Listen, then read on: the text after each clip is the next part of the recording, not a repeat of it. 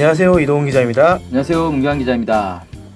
네, 오늘부터는 방송을 둘이서 하게 됐네요. 네. 어, 빨리 진행자를 섭외를 하든지 해야지 재미가 없는데 둘이서 하면. 네. 오늘은 북한의 노인 정책에 대해서 좀 알아보려고 그러는데 네. 뜬금없이 뭔 노인 정책이냐? 예. 10월 1일이 무슨 날인지 아세요 혹시?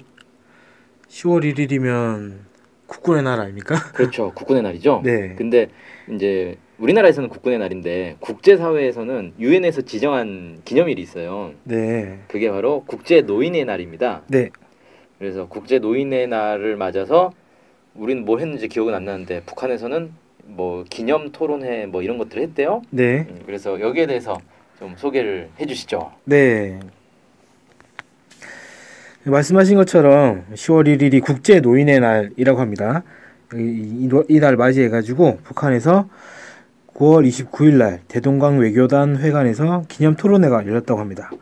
어, 토론회에서는 연로자 보호 역사, 세계 인구 노화 실태와 전망, 연로자들을 내세우고 존대하는 문제, 뭐 이런 문제들에 대해서 토론을 했다고 하고요. 어, 조선노동당에서 연로자 보호 정책과 그 사업의 성과와 경험, 활동 방향 이런 것들을 논의를 했다고 합니다. 음, 네. 그러니까 뭐 연로자면 노인이죠. 뭐. 네, 그렇죠. 예. 노인. 음, 노인 정책에 대한 뭐 토론회가 열렸다. 네. 음, 토론회만 했나요? 네, 그 외에도 평양 대극장에서 그 혁명 가극 혁명의 승리가 보인다. 뭐 이런 제목의 가극을 했다고 하고요.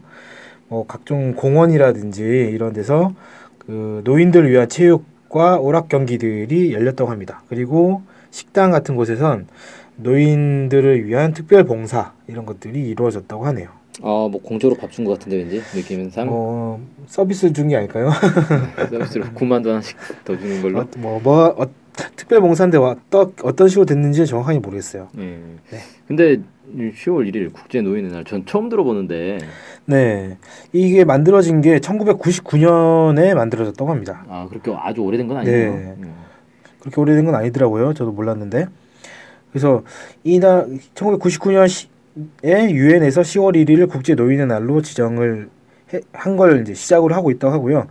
이 북한도 유엔 가입국이지 않습니까? 네. 그래서 이날을 맞아 다채로운 기념 행사를 열었다고 합니다. 음. 북한 우리는 지금 그 고령화 문제가 상당히 심각하지 않습니까? 네. 북한은 어떤가 모르겠어요.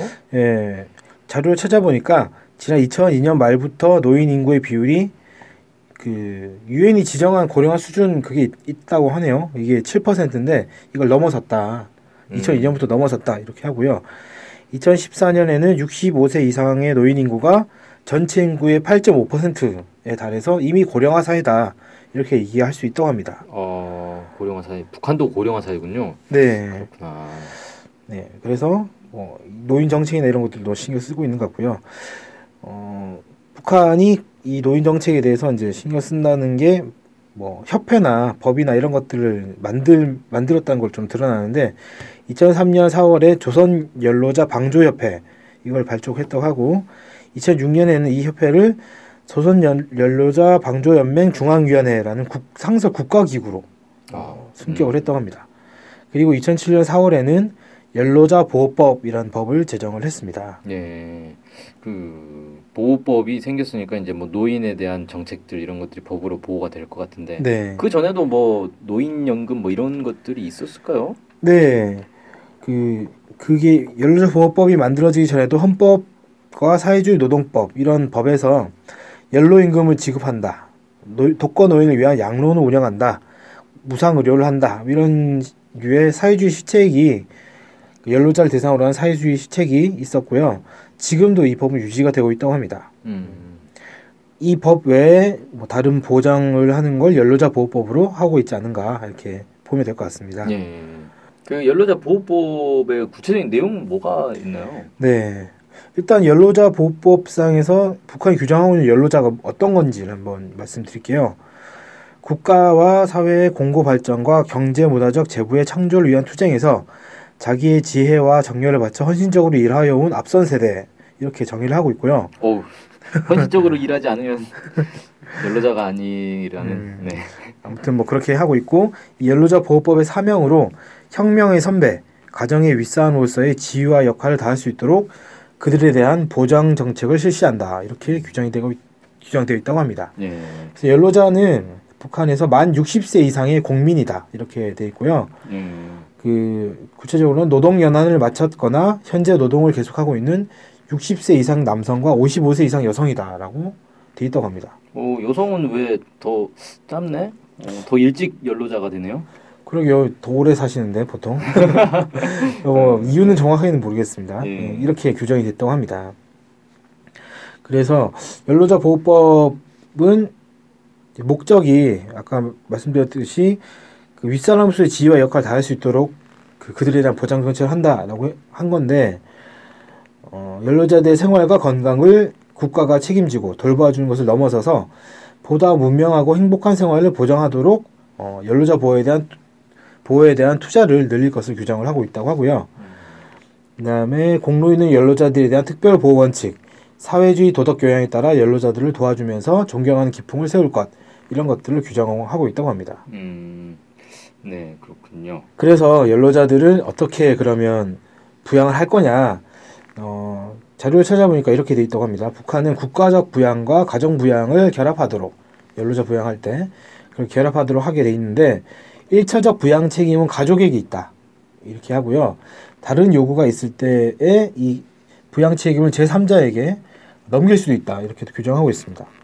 그런데 이제 가정이 없는 경우도 있잖아요. 가정 부양 의무자가 없거나 연로자가 독립적 생활 능력이 없는 경우에는 국가가 부양 의무를 진다 이렇게 돼 있고요. 이 해당하는 연로자들은 양론이나 양생원 이런 곳에 들어간다고 합니다. 음. 양로원은 뭐 우리도 쓰는 말인데 양생원은 뭐 병원 같은 게 아닐까 싶어요. 아, 그렇군요. 음, 아무튼 이제 1차적으로는 가정에서 보호해야 되는데 가정에서 보호하지 못할 경우에는 어, 국가가 책임진다 이렇게 이해를 하면 될 것 같습니다. 예. 그리고 이제 원래 북한은 사회주의 사회니까 이- 이런 저런 것들이 많이 보장되지 않습니까? 어, 연로자 보호법 제 13조에 따르면 식료품과 식- 생활용품 이런 것들은 지방 정권 기관 예를 들면 뭐 개성에 산다 그러면 개성시 인민위원회 예. 이런 데가 공급을 한다고 하는 거고요. 각종 연금과 보조금은 국가에서 책임진다라고 합니다. 음. 그래서 연로자들에게는 사회주의 노동법상 연로 연금이 지급이 되는데 별도의 식량 배급은 이루어지지는 않는다고 합니다. 어, 그럼 그 연로 연금을 가지고 네, 뭐 식량을 식량을 구입한다든지 뭐 이런 것들을 한다고 하는 것 같아요. 하는 것 같아요. 네. 그리고 이제 이런 기본적인 생활 보장하는 거 말고 아까 문화적인 생활, 문명적인 생활을 해야 된다고 했지 않습니까? 예. 어, 그래서 어, 연로자의 병 치료라든지 뭐 질병 예방, 체육 활동 등의 체육 활동과 같은 건강 보장 시책, 그 다음에 예술 활동이나 체육 오락, 낚시 같은 문화 정서 생활 보장 시책 이런 것들을 규정을 하고 있고요. 어, 법령으로 사회 연로자의 사회 활동을 보장할 것을 규정을 했습니다. 음.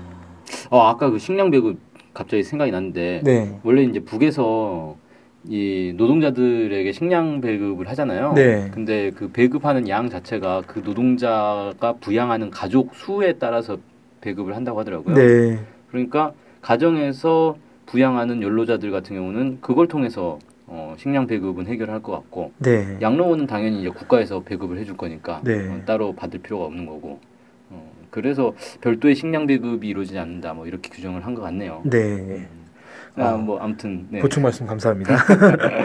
네. 예, 그 제가 그 좀 전에 연로자 사회 활동을 보장한다 이런 얘기를 했는데 네. 지금 요새 저희 한국 같은 경우에는 그 종로 어, 종묘 이런 데 가면 그 연세 많으신 분들 많잖아요. 예. 근데 이분들이 딱히 뭐 할 만한 사회 활동 이런 것들이 없어 가지고 종묘에 가면 이제 어르신들이 많이 계시니까 말, 말벗을 한다든지 장기를 든다든지 음. 이런 걸 많이 하시는 것 같아요. 근데 요즘은 사실 지자체들이 좀 괜찮은 지자체들은 네. 노인들을 대상으로 하는 여러 문화 강좌 이런 거 진짜 많이 열거든요. 아 그래요? 네, 그래서 어, 사실 노인들도 엄청 바쁘대요. 제가 이제 저희 부모님 얘기를 들어봐도 그렇고 다른 분들 얘기 들어봐도 강좌 같은 거 진짜 많이 듣는다는 거예요. 이게 다 어. 무료 강좌라서 뭐 노래 교실, 무슨 음. 교실, 무슨 교실 이런 거 해가지고 진짜 많이 다닌대요. 그래서 아 이거 스케줄 짜는 것도 바쁘고. 어, 아 그- 그러면 뭐 제가 알던 것과 많이 달라서 정말 다행인 것 같습니다. 네. 사회 활동이 많이 보장되는 것 같네요. 음. 예, 그러니까 이런 이게 거- 네. 지자체마다 이제 다른 거라서 아. 그런 걸 잘 하는 지자체가 있고 또 잘 안 되는 음. 지자체가 있는데 이게 사실 이제 자기가 알아서 찾아 먹어야 되는 거예요 이게. 음. 어, 뭐 노인들한테 가서 일일이 설명해 주는 사람은 없을 거 아니에요. 네. 자기가 보고 아 우리 구에서 우리 구청에서 뭐 한다, 뭐 우리 군청에서는 뭐 한다 이런 것들을 이렇게 일상적으로 계속 모니터링을 하고 있다가 어 이런 거 있으면 어 요가 교실 가자 뭐 이런 걸 어, 해야 되는 거죠. 그렇군요. 이런 그 사- 사회무당 활동 이런 것들을 잘 해야 된다. 이 규정을 북한에서도 하고 있는 것 같고 그래서 이 사회 활동과 관련해서 특별히 법령이 강조를 하고 있는데 연로자의 사회 활동은 앞선 세대의 투쟁 정신과 경험, 민족 문화와 풍습 등을 후대에게 계승하는 중요한 의의를 가지고 있는 활동이다. 이렇게 하면서 그 연로자들이 강연이라든지 담화라든지 강의, 뭐 전습, 번역, 창작, 예술 활동, 공원 및 유원지 관리, 공중 질서 유지, 근무 연장 이런 형태로 사회 활동을 보장하도록 규정을 하고 있다고 합니다. 음, 근무 연장은 뭐 정년 이후에도 계속 일하는 걸 얘기하는 거. 네. 다른 건 다 알겠는데 전습이 뭔가 전습? 아, 저도 써놓고 보니까 이게 뭔지 모르겠어요. 네, 이거 빼는 걸로 하고. 네.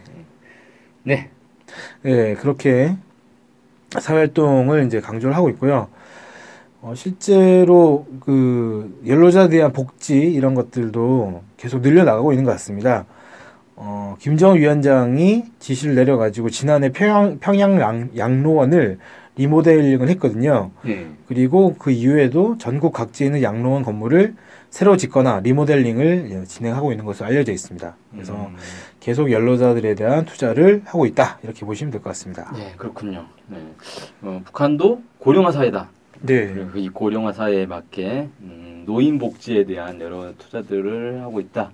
뭐 이런 건 얘기 들었는데 기본은 이제 법을 통해서 쭉 얘기 들은 거라 법에서는 이렇게 이제 돼 있는데 현실에서 이게 이제 어느 정도 음, 실현이 되고 있는지 이런 것들은 또 이제 다른 문제라서 그런 것들은 사실 우리가 알 수가 없어요.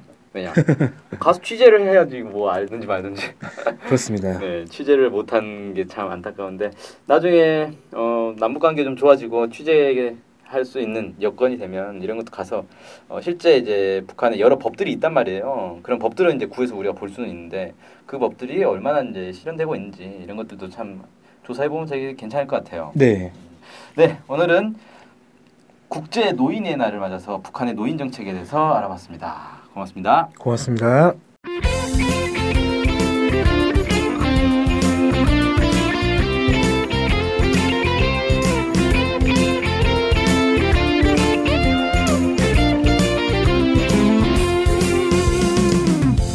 저희 NK투데이 홈페이지랑 우리 방송 스케치북이랑 외국에서도 많이 보고 듣고 하더라고요. 놀랐어요.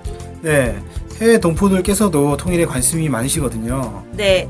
그래서 혹시나 네, 해외 동포분들이 우리 NK투데이를 후원하고 싶을 것 같은데 네, 뭐 혼자만의 생각인가요? 네, 방법이 없을까요? 그래서 준비했습니다.